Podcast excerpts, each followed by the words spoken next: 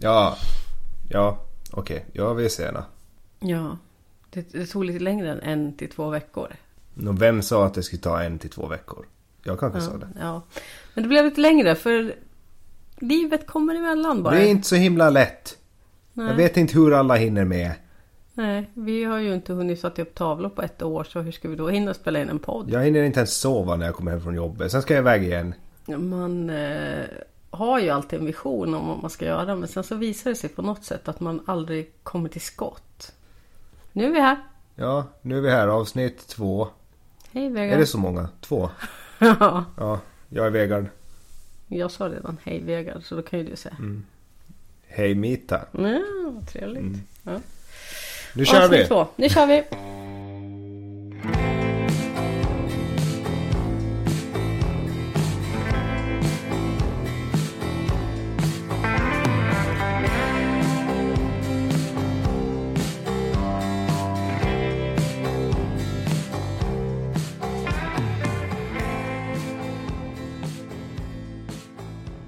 Ju inte bara gott nytt år. Det är ju också gott nytt hår.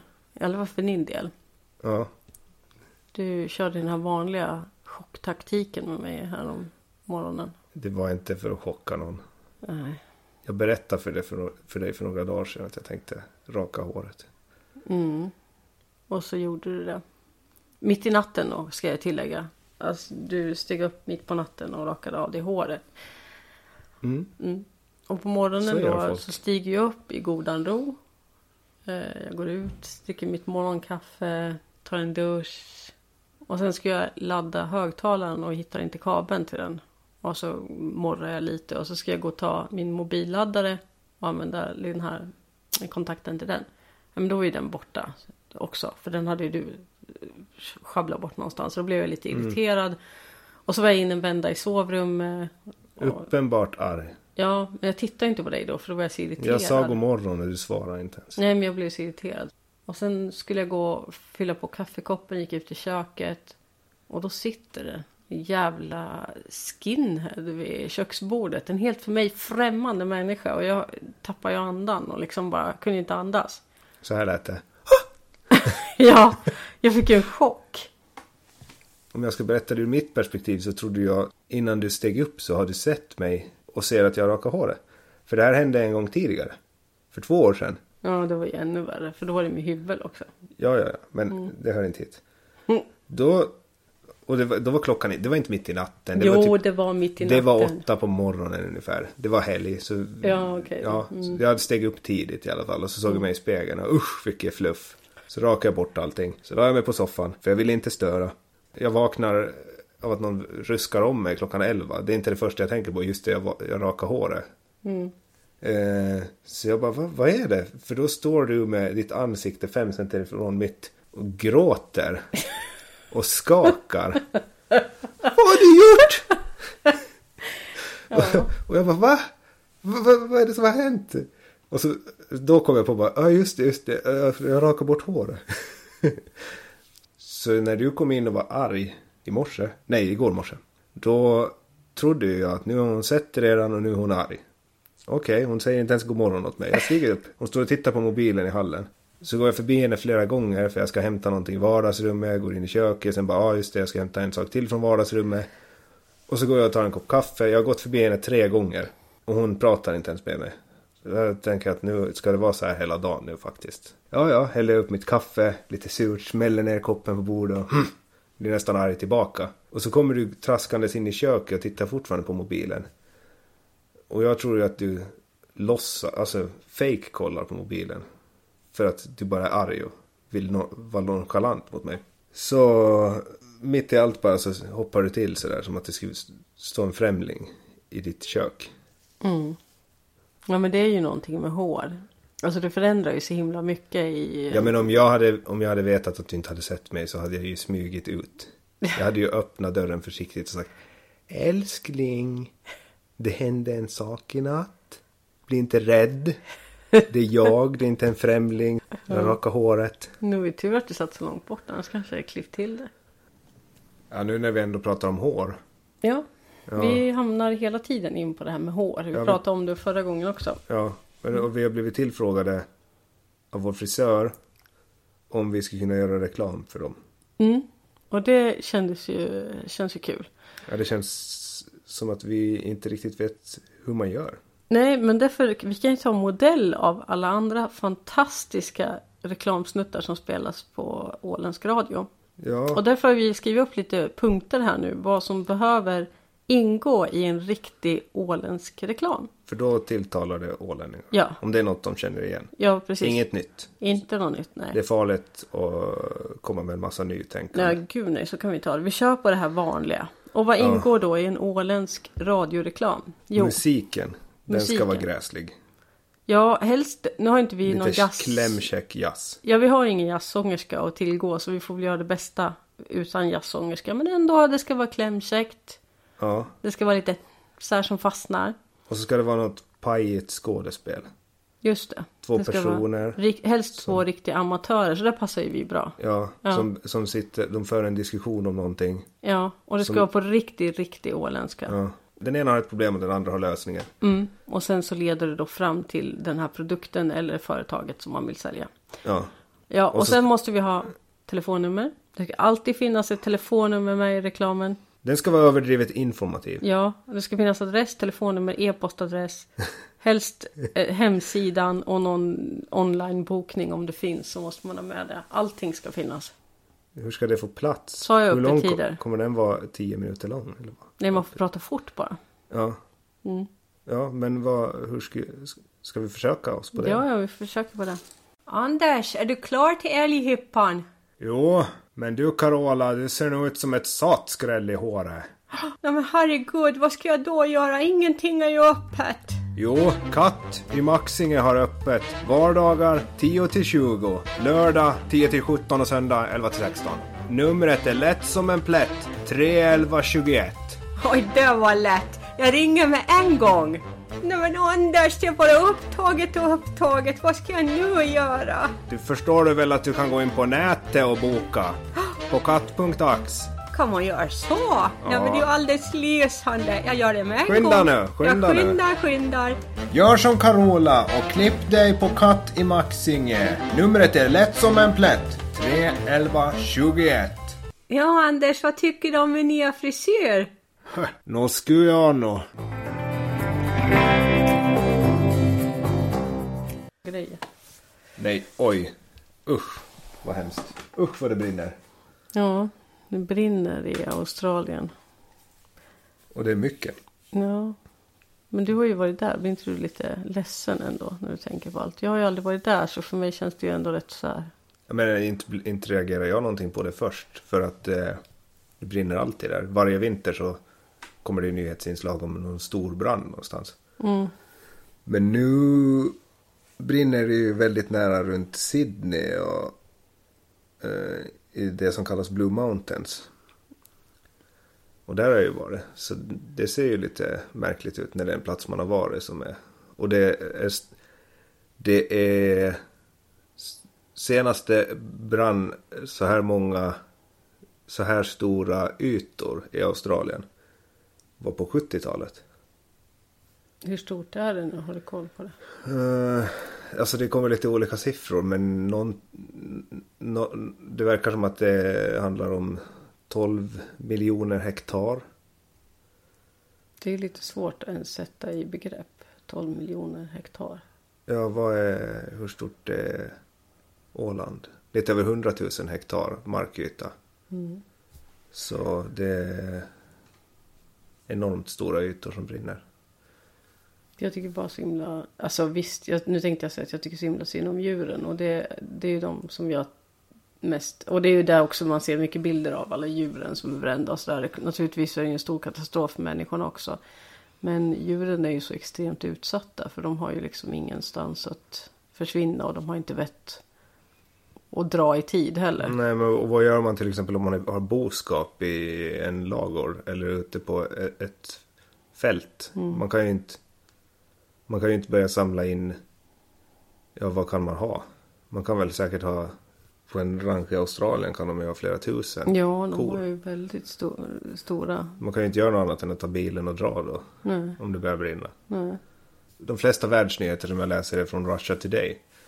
Jag tycker annars om och, den appen och att det kommer så snabbt nyheter där. Men jag har märkt ett mönster av eh, svartsjuka som genomsyrar många artiklar på Russia Today.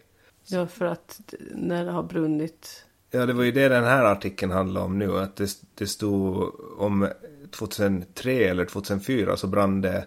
Vänta nu, nu tror jag att jag kommer med fake news. Hur många hektar brann? 12 miljoner...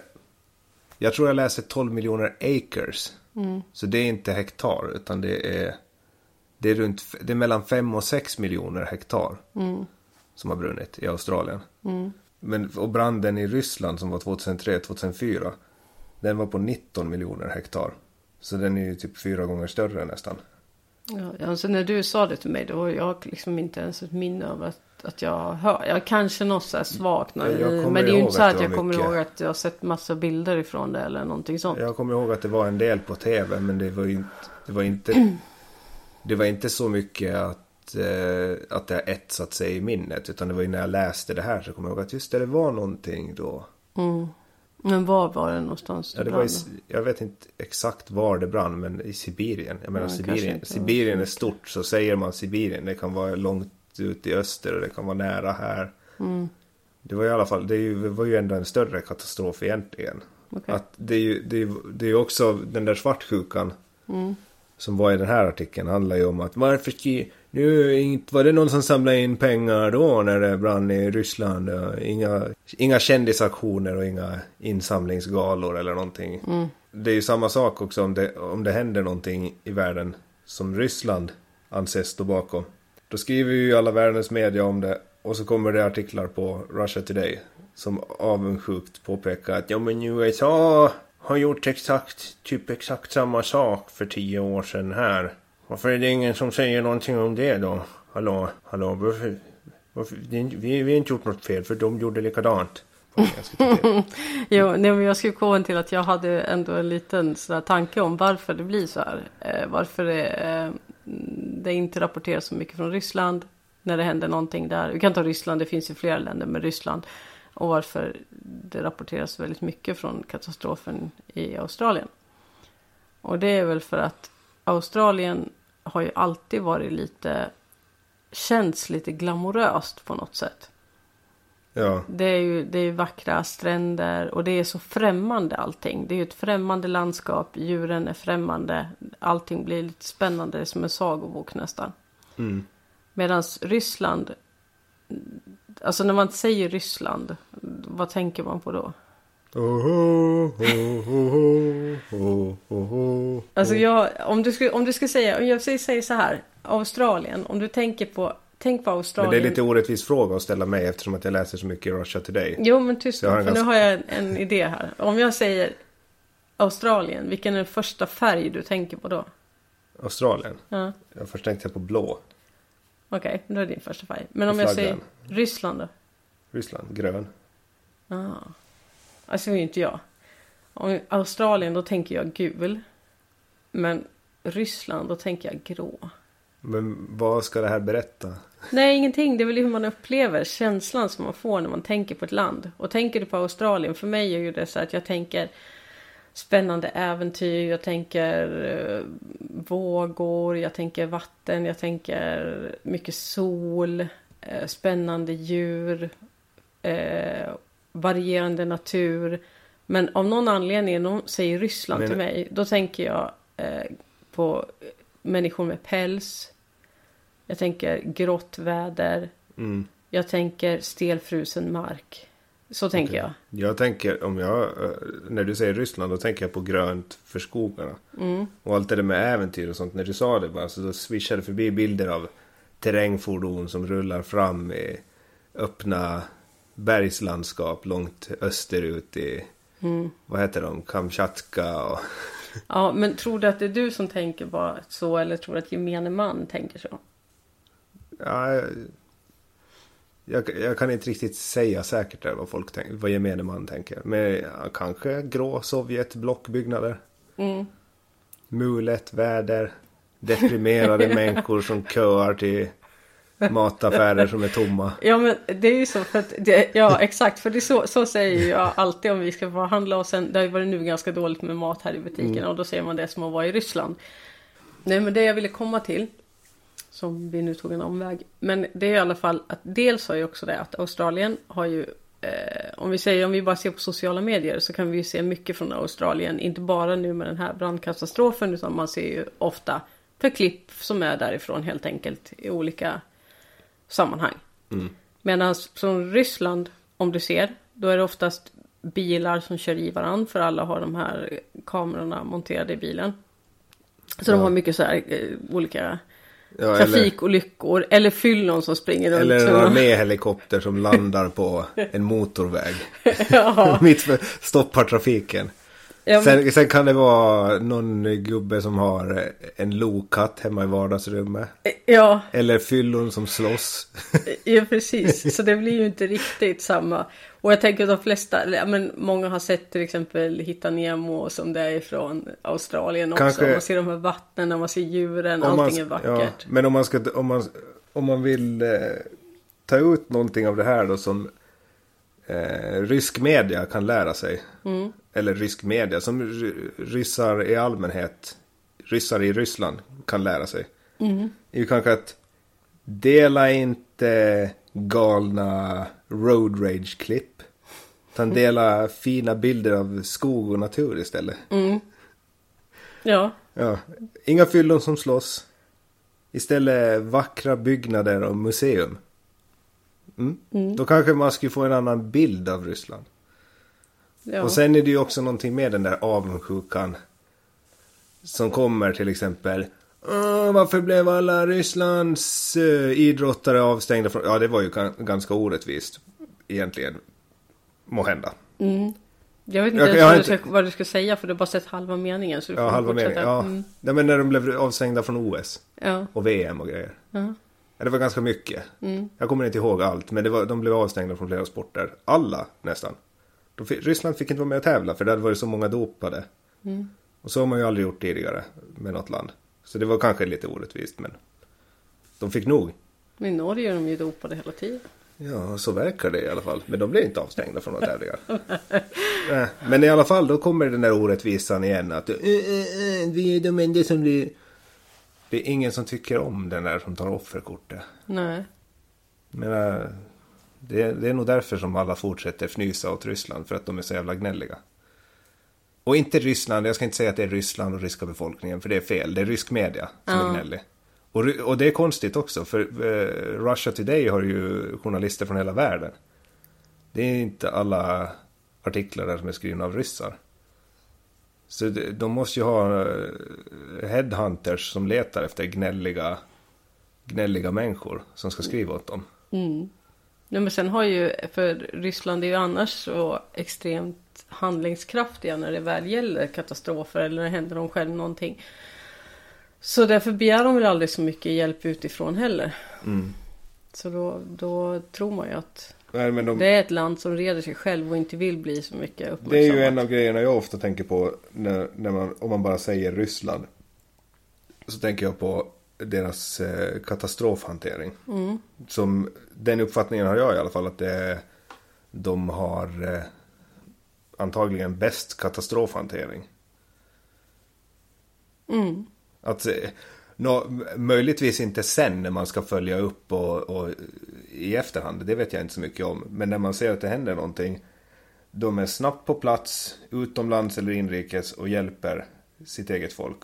När det var någon kris i Egypten så flög de hem, var det 11 000 på några, alltså det, det var på ett dygn. Det var fruktansvärt fort. De var ner, de var ner och skapade en luftbro direkt bara, flygplan som for fram och tillbaka och flög ut alla ryssar ur Egypten. Mm.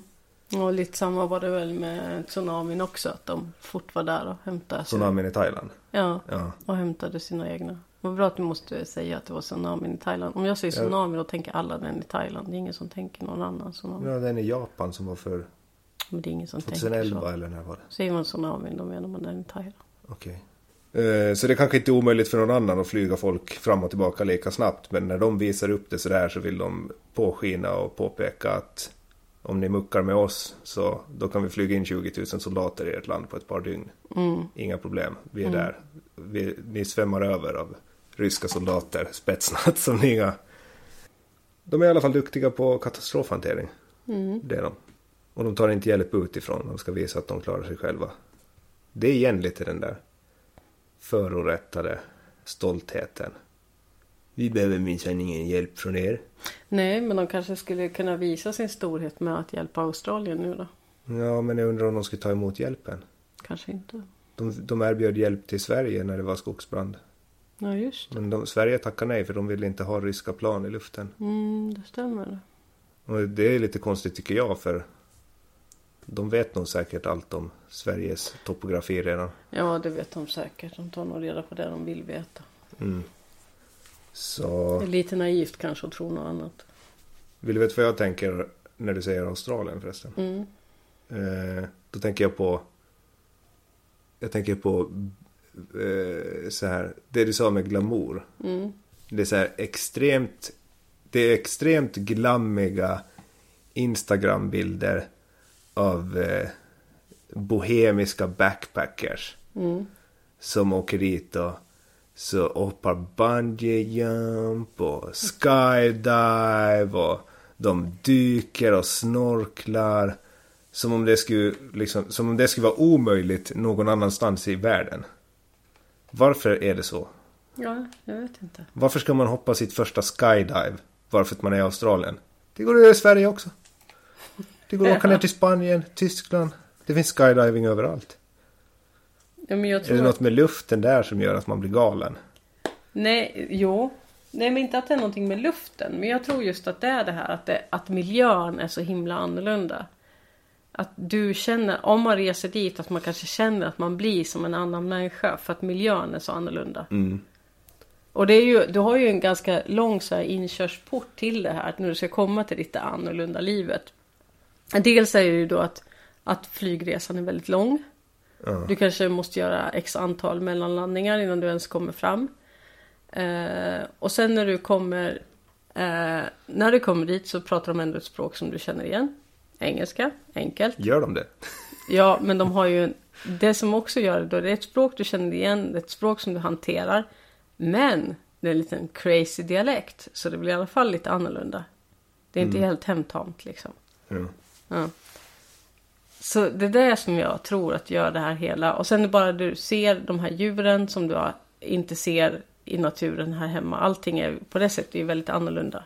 Och sen har ju alla, på grund av alla tv-serier som har sänds från Australien så är ju också väldigt glamorösa. Alla människor som är med i några tv-serier, australienska tv-serier är ju väldigt eh, vackra. Det är på beachen, de är Har du brunbrända. sett och... på Flying Doctors någon gång? Det låter inte så. Nej okej, där kanske de inte är. Men där har du också Flying Doctors. Då är det ju liksom sådär att det är ju väldigt... Bum, bum, Ja, bum. men du vet, där är det ju också så konstigt. De har ingen skola. Nej. De sitter ju bara hemma med sina de här... med, med så radio och har skola ju. I den. Ja, var det det vi hade att säga om Australien och branden? Ja, det blev... Det, Det det, blev som vanligt att vi gick lite från ämnet. Men det är ju väldigt tragiskt i alla fall.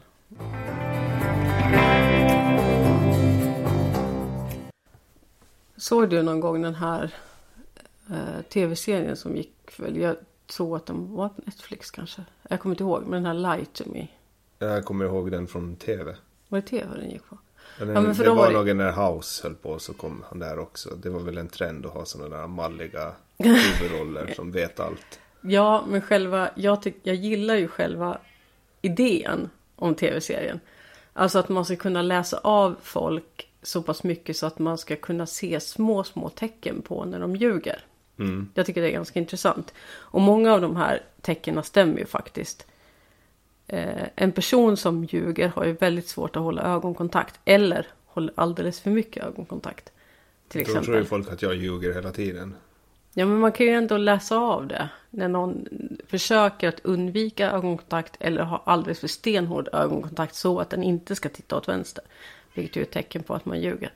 Ja. Mm. Jag, jag bara menar att jag ofta, ofta när jag pratar med folk så tittar jag först dem i ögonen och sen tittar jag åt sidan eller undan.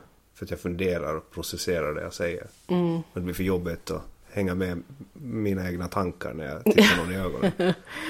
Ja, men det är ju så. Vissa människor är ju väldigt bra på att ljuga medan andra är ganska värdelösa på det. Och såklart, ju lätt, mer du känner en person desto lättare är det att avgöra om den ljuger eller inte. Mm. Därför att man läser kroppsspråket och man vet ungefär hur den beter sig vanligtvis. Än om Mm. det är en ny person du träffar då kan det vara svårare att avgöra om det är en lögn eller inte. Ja, Vanligaste felet som de flesta gör när de ska ljuga det är ju att, eh, att historien som de berättar är oftast alldeles för detaljerad.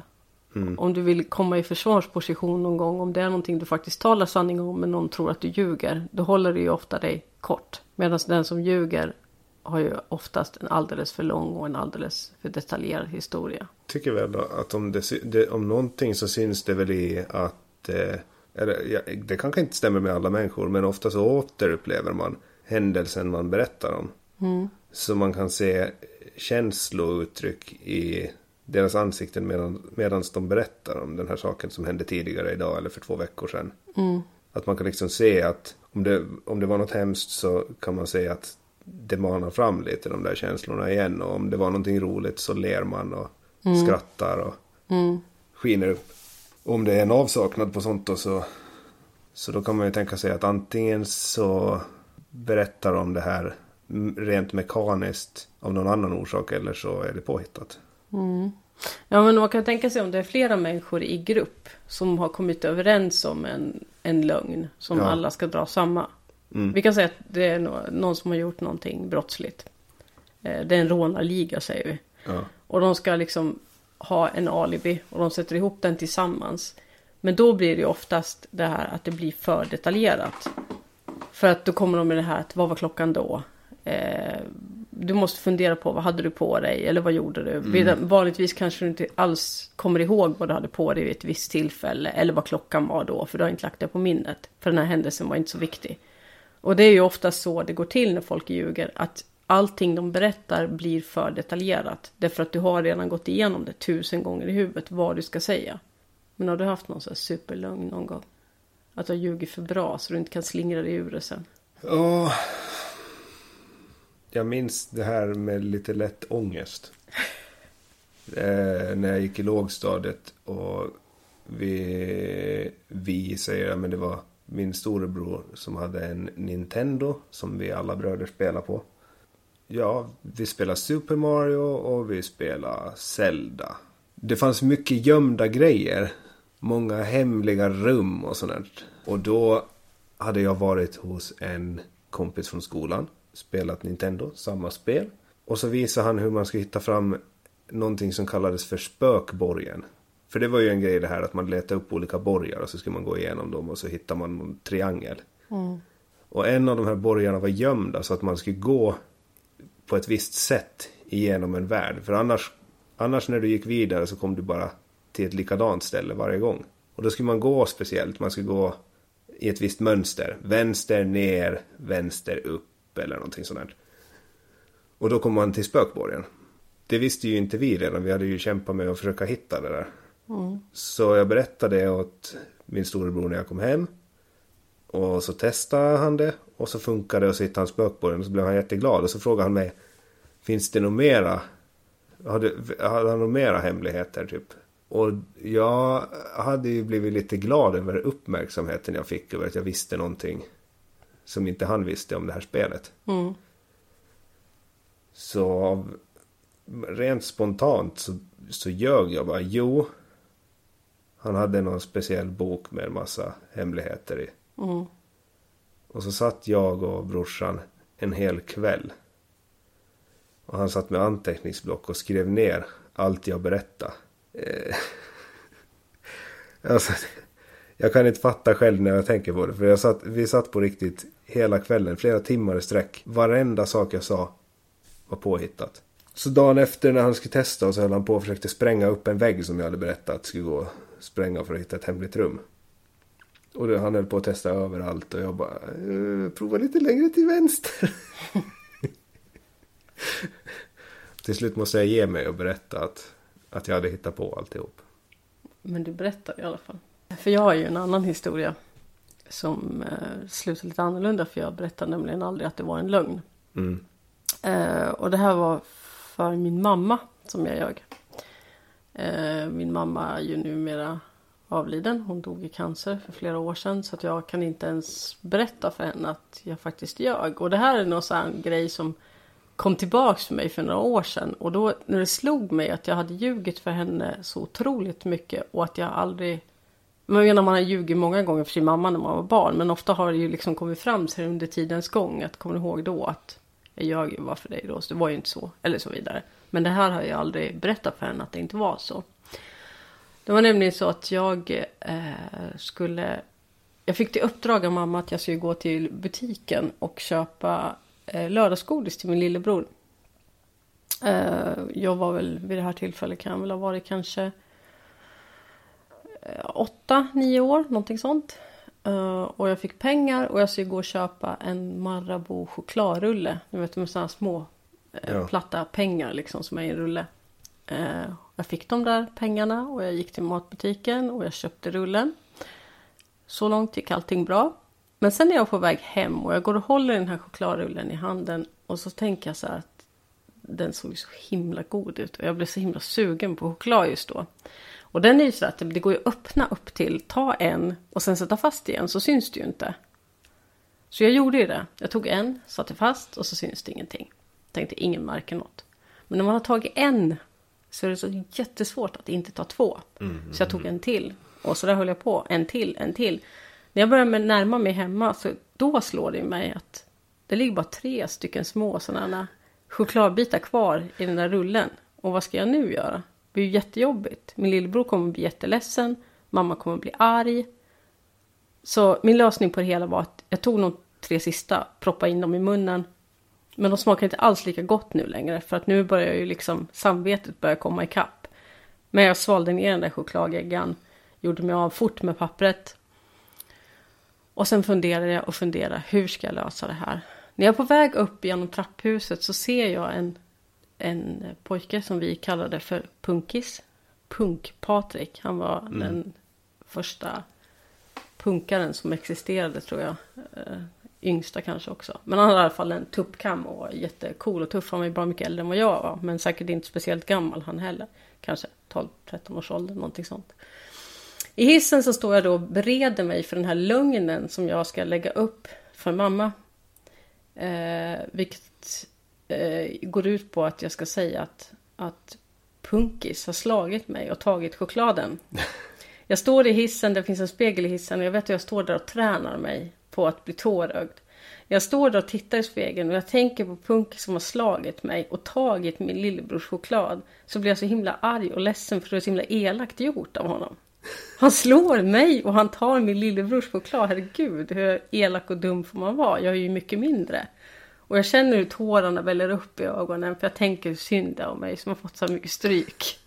Och hur dum han var och hur ledsen min lillebror kommer att bli. You're crazy. ja, så när jag kommer in, eh, jag öppnar dörren, mamma står där och väntar och eh, Magnus och min lillebror kommer springande så ivrig och ska få sin choklad. Då har jag inga som helst problem att bara släppa lös allt. Tårarna bara sprutar ut genom ögonen. Och jag bara berättade för mamma hur hemskt det har varit. Och han sparkade mig och han slog mig och han tog chokladen. Jag försökte hålla i den så hårt jag bara kunde. Men han tog den ifrån mig. Eh, mamma blev helt bestört. Och här kom ju reaktionen som jag inte har räknat med från min mamma. Jag hade väntat mig att hon skulle trösta mig. Eh, kanske få nya pengar och gå ner och köpa ny choklad eller någonting sånt alternativ. Nej, mamma hoppar i sina skor och så säger hon Var är den där förbenade ungen? Och hon rusar ut och jag blir så här. Åh! Jag ser ju bara, jag går och tittar i fönstret, jag ser hur mamma liksom bara stormar fram till han här stackars punk-Patrik. Jag hör ju inte för jag står där uppe och tittar i fönstret men jag ser på hela hennes kroppsspråk, alltså hur hon bara skäller ut honom. Nej. Och jag skämdes ju nog nog alltså. Och jag var ju livrädd också för att jag skulle träffa han där sen. Vad han skulle säga om min mamma som har kommit och skällt ut honom för någonting som han absolut inte har gjort. Av någon anledning så måste jag liksom ha förträngt hela den där historien. För den poppar ju upp sen i vuxen, vuxen ålder. Då kommer jag på den där historien. Skulle det här vara My Name is Earl så skulle nog Punk-Patrik behöva vara på din lista. jag tror det. Jag tror det. Stackarn. Vet du vad han gör idag? Inte en aning. Jag tror att han flyttade i alla fall från därifrån vi bodde då. Han kanske bara såg lite punkig och störig ut. Men han var en jätteduktig unge. Och sen efter den där händelsen så Ja, då gick hans liv till skit. men det jag vill komma till det var ju att jag var bra på att ljuga. Jag ljög så att jag trodde mig själv. På tal om det där med tecken på att folk ljuger. Ja. Det finns ju någon sida som samlar Donald Trumps lögner. Mm. Eh, och räknar. Det är ganska mycket, det är ganska mycket så här fåniga saker som de räknar som att han ljuger. För det är ofta som han uppenbarligen har skämtat eller drar till med någonting och överdriver det och, och så. Men en, sak som, som jag reagerar på är ju att det syns aldrig några tecken på att han skulle tala osanning. Och jag säger inte att han alltid talar sanning. Nej. Eh, Men eh, han tror ju uppenbarligen själv alltid på vad han säger. Mm, men det är väl det som kanske är det viktigaste knepet om man ska vara en bra lögnare. Man ska ljuga så himla bra Ja. så att man tror sig själv. För jag kommer också ihåg när eh, Arnold Schwarzeneggers, han var ju guvernör när hans affär med deras hushållerska Mm, eh, kom fram. mm, Han har ju en eh, utomäktenskaplig son med henne då. ja. Det var ganska konstigt att det tog så länge också innan den här lögnen kom fram för ja, du har ju visat bilder på den här sonen och han är ju liksom en kopia av Arnold. Ja, han har nästan samma kropp också nu. Ja, han ser ju face ser likadant ut. det var en dokumentär som handlade just om tecken på lögner och kroppsspråk och sånt här. Eh, Och då pratade de om micro-expressions. Mm. Eh, Som till viss del så kan man ju inte riktigt lita på micro-expressions. Men i det här läget så kändes det ju som att det stämde. För de visade han som exempel. Ja, När han stod och förklarade sig och bad, eller han förklarade sig och bad om ursäkt för vad som hade hänt. Han försökte ju visa ånger. mm.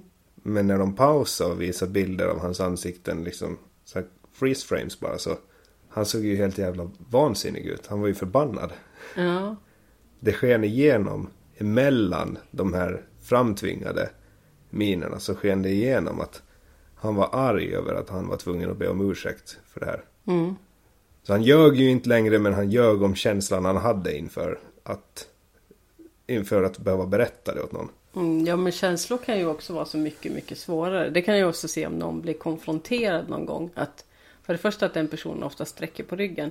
Och sen är det ju all, ofta det här att armen är som i krok. Och oftast näven är knuten. När du känner att du blir konfronterad med någonting. Eller att du känner dig obekväm i en situation. Personer som blir konfronterade har ju nästan aldrig armarna hänger längs med sidorna. Utan de är oftast böjda. Att man har liksom som någon ja, du är färdig att springa därifrån liksom. Du har tagit den posen redan att nu kan jag sticka iväg. Mm. Eller slå till. Eller slå till. På tal om dåliga lögnare så det tycker jag liksom att den här med kungen är ju absolut bästa. Där ser man ju. Alltså han ska ju inte alls försätta sig i sådana situationer. Han absolut inte kan ljuga. Det är, du menar det här klippet som är ju visat Var det många efter gånger. de här eh, flickorna han hade? Ja, om han hade varit på porrklubb eller inte var det ju frågan om. Ja. Och han svarade nej.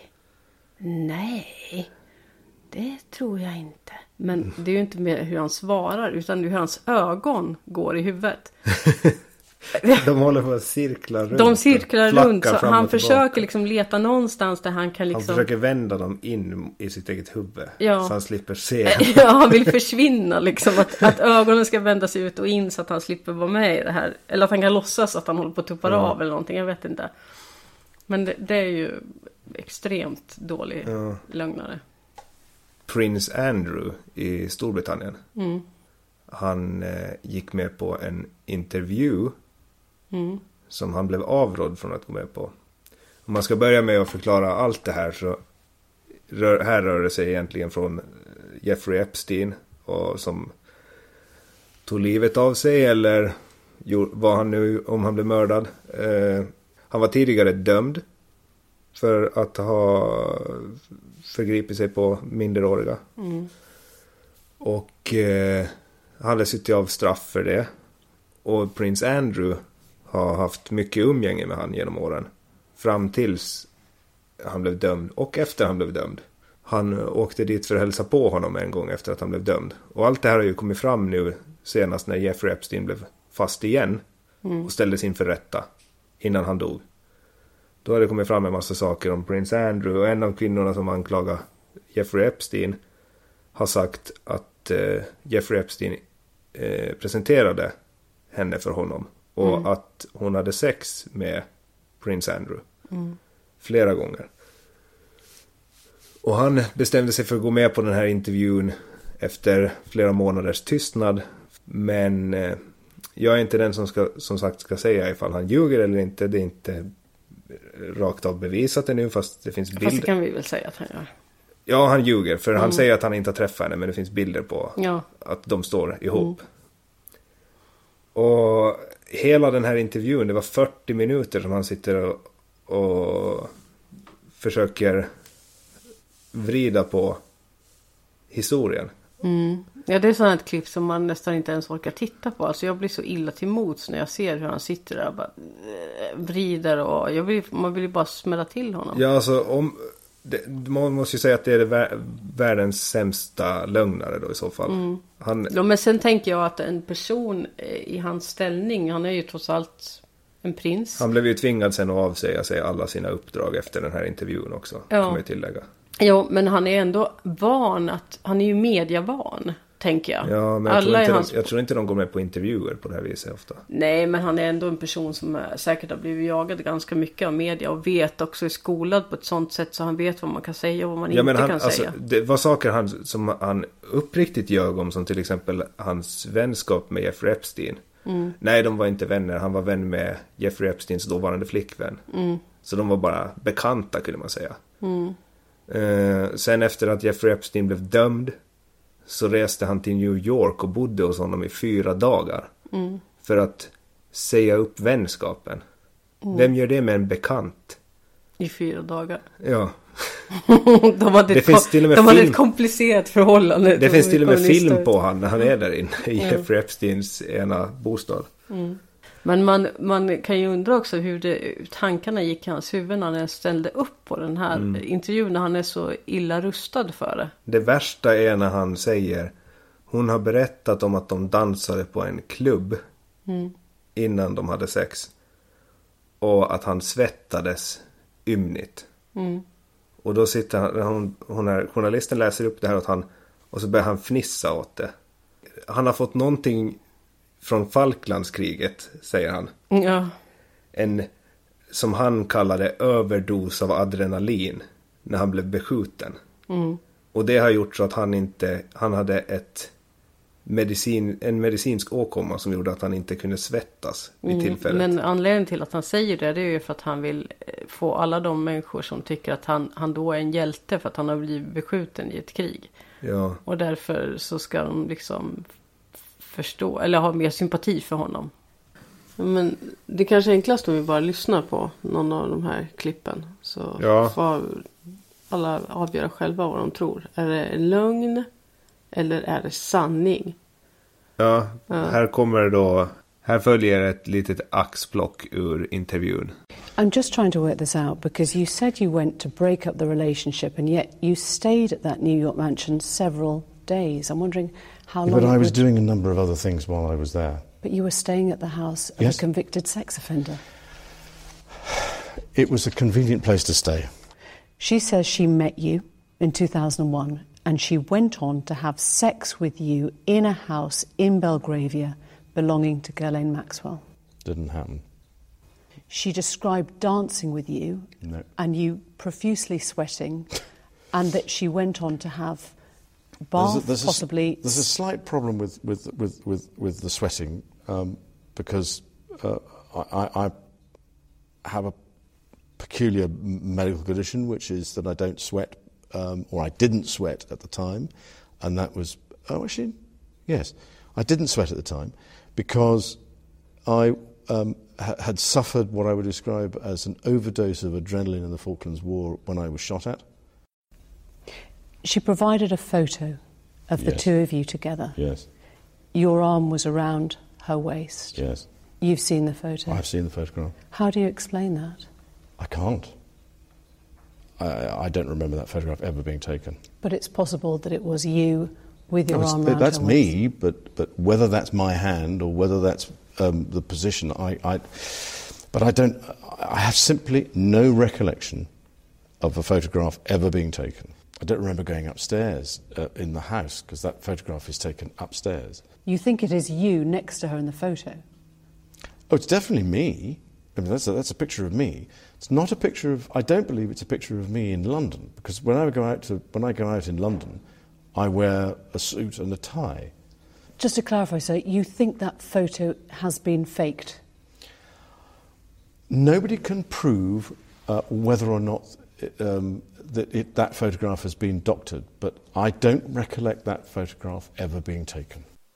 Ja, det är lite så här som en katt kring het gröt. Det jag undrar är att, nu har inte jag lyssnat på så mycket intervjuer med honom, men stammar han alltid? Eller är det bara just i den här intervjun som han stammar? Det är inte jag heller säker på. Men vad jag tycker är mest frustrerande när man lyssnar på det här. Är att han vägrar säga själv att han anser att det där fotot är fake. Mm. Det är en sak som gör, ökar känslan att han ljuger. Men du vet sen att när han går ut i London, då har han alltid a suit and a tie. Mm. Så nu vet vi att det här, det är ju bara lögn. Ja, men- han har alltid en suit Kan and tie. Kan vi vara överens om det? Att det verkar som att han vägrar medge att han anser fotot vara fake. Mm. För att han vet att fotot är äkta. Han, han vill inte att det ska komma tillbaka och bita honom i arslet senare. Det är för att han vet att det kommer att komma tillbaka och bita honom i arslet. Så därför kan han inte säga Ja. som det är. Ja, så där har vi den sämsta lögnaren kanske. Kanske. Ja, Kanske världshistoriens sämsta. Ja, han och kungen. Ja, han slår kungen. Ja, han slår kungen. För att eh, med kungen var det inte lika långdraget och plågsamt.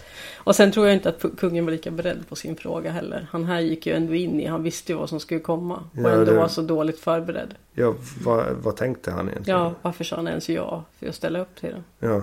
Mm. Han skulle bara borde ha avsagt sig alla sina upp- uppdrag innan intervjun och gömt sig i det tysta och vänta på att ställas Att- inför rätta. För det skulle förvåna mig om inte han blir indragen i någonting. Ja, eller alternativt att han blir bortglömd. Det kunde han väl ha väntat på. Det var väl allt för den här gången då. Mm. Ja, får vi väl hoppas att vi är lite snabbare på inspelningen nästa gång. Ja, Men vi kan inte lova något. Man ja vet aldrig. vi får hoppas att det inte tar två månader. Nej, om Mm. inte livet kommer helt emellan. Men vi har ju faktiskt lite på gång redan, lite tankar. Mm. Meningen är att vi skulle vilja släppa ett avsnitt per vecka. Men Mm. vi är för, vi är, ni kan inte lita på oss. För vi är, inte- vi är inte tillräckligt produktiva. Nej, ni vet ju redan nu att jag är norra Europas bästa lögnare. Så att lita inte på någonting jag säger. Nej, lita inte på något jag säger heller.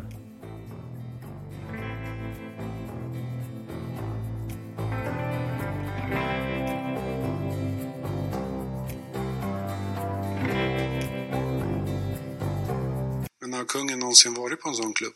Och vilken typ av klubb då? Stripp eller sexklubb? Nej, nej. Jag tror faktiskt inte. Nej.